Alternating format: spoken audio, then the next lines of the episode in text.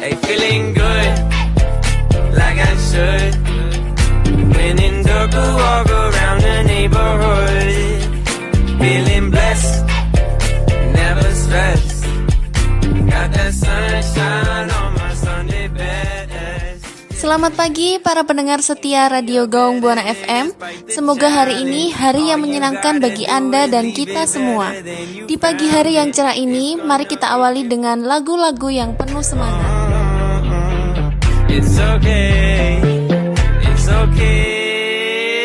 Feeling good, like I should. When in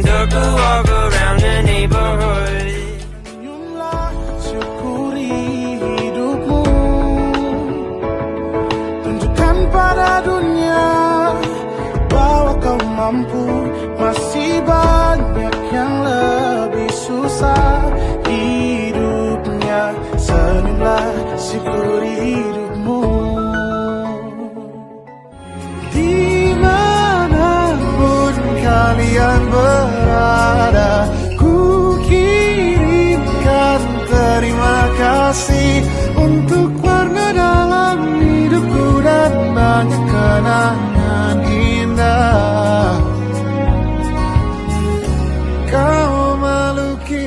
aku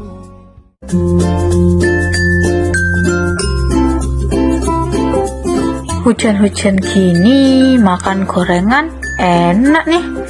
Nanti minumnya kopi susu strubuk.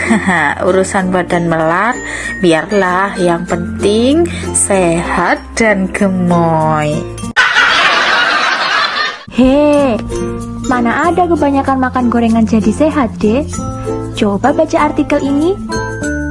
Makanan yang digoreng akan menyerap lemak dari minyak, sehingga kalorinya akan menjadi lebih tinggi.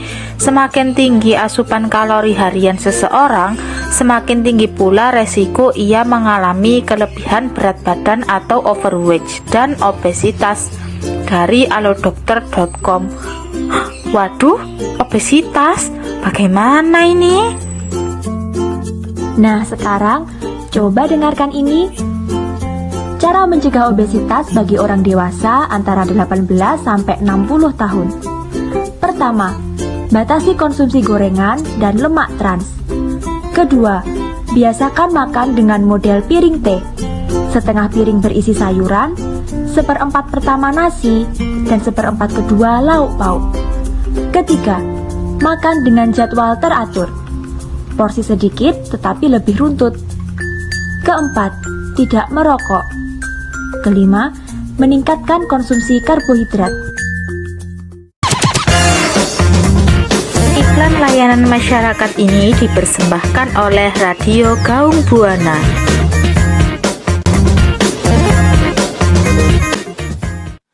Menuju Idul Adha, wabah PMK belum teratasi. Dua pekan lagi menuju Hari Raya Idul Adha, wabah PMK di Desa Balong Jeruk belum menemukan titik terang. Hingga kini ada 15 peternak yang terdampak wabah PMK. Saat ini kami telah terhubung dengan reporter kami, Yeti Nurjana yang berhasil mendapatkan wawancara eksklusif dengan perangkat Desa Balong Jeruk. Baik Adisti, saat ini saya sedang bersama dengan salah satu kepala desa Melongjeruk, Kecamatan Kunjang, Kabupaten Kediri. Di desa Melongjeruk hingga saat ini telah tercatat sekitar 15 peternak yang terdampak wabah PMK ini. Terima kasih. Eh, insya Allah di Desa Balong Jeruk juga banyak peternak yang terdampak PMK, khususnya peternak sapi, dan sekarang sudah mencapai angka kurang lebih 15 peternak yang terdampak PMK. Ini harapan kami sebagai pemerintahan di Sambalong Jeruk mengharap segera adanya vaksin dari pemerintah Masyarakat desa telah mendapatkan arahan dari dokter hewan guna menyikapi PMK ini untuk mencegah wabah menyebar. Namun hingga saat ini pemerintah desa masih menunggu vaksin untuk menyembuhkan. Menjelang Idul Adha ini, masyarakat desa berkurang antusiasnya dalam menjalankan ibadah kurban. Di sisi lain, masyarakat juga resah mengenai hewan kurban yang bisa saja terjangkit PMK.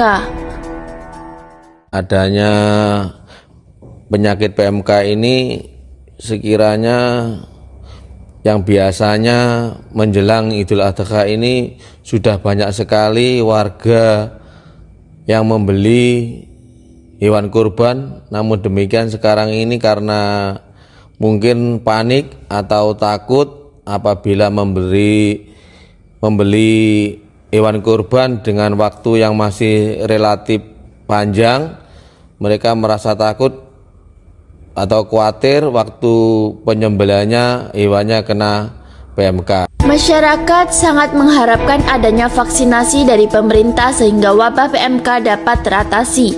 Mengingat beberapa warga menjadikan keseharian beternak sebagai sumber penghasilan. Nah, jadi sangat berdampak sekali dengan adanya PMK ini.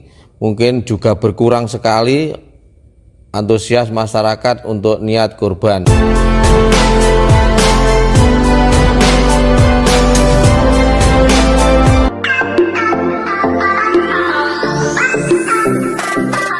Pola hidup sehat sangat perlu diterapkan saat ini terutama dalam hal memilih makanan. Konsumsi makanan setiap hari harus memenuhi kebutuhan gizi. Salah satu pilihan makanan dengan gizi dan serat yang tinggi adalah sayuran organik. Sinani, sayuran hijau tanaman hidroponik. Dikembangkan dengan teknik hidroponik, sinanik bisa menjadi pilihan Anda. Tidak mengandung residu dan bahan kimia lainnya. Bisa ditanam tanpa lahan yang luas. Pemesanan sayuran maupun bibit sayuran dapat melalui nomor 081 231 845 368. Sekali lagi, 081 231 845 368.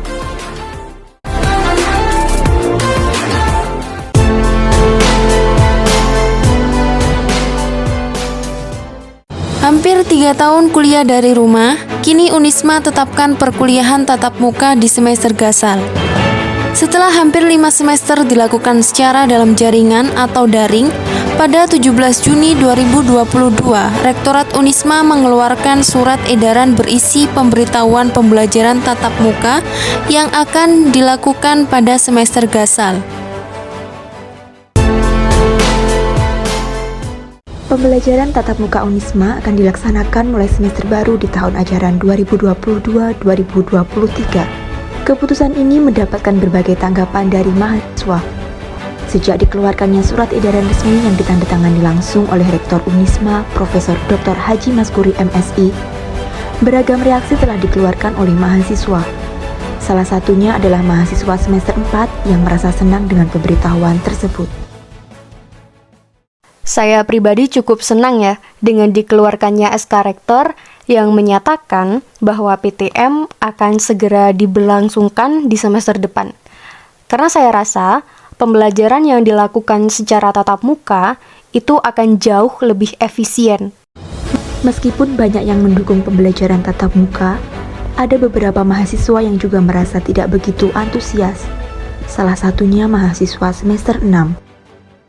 Dari saya sendiri mengenai uh, kebijakan surat edaran resmi dari rektorat yang memutuskan untuk um, pembelajaran tatap muka di semester kasal depan ini yaitu uh, bagi saya terlalu gimana ya terlalu berat lah Mahasiswa semester 4 yang belum pernah merasakan perkuliahan secara langsung sangat mendambakan pelaksanaan pembelajaran tatap muka ini karena banyak faktor. Akan tetapi dari mahasiswa tingkat akhir, mereka rasa antara pembelajaran tatap muka atau tidak dirasa sama saja. Namun surat edaran ini menjadi angin segar bagi keberlangsungan pembelajaran di Unisma.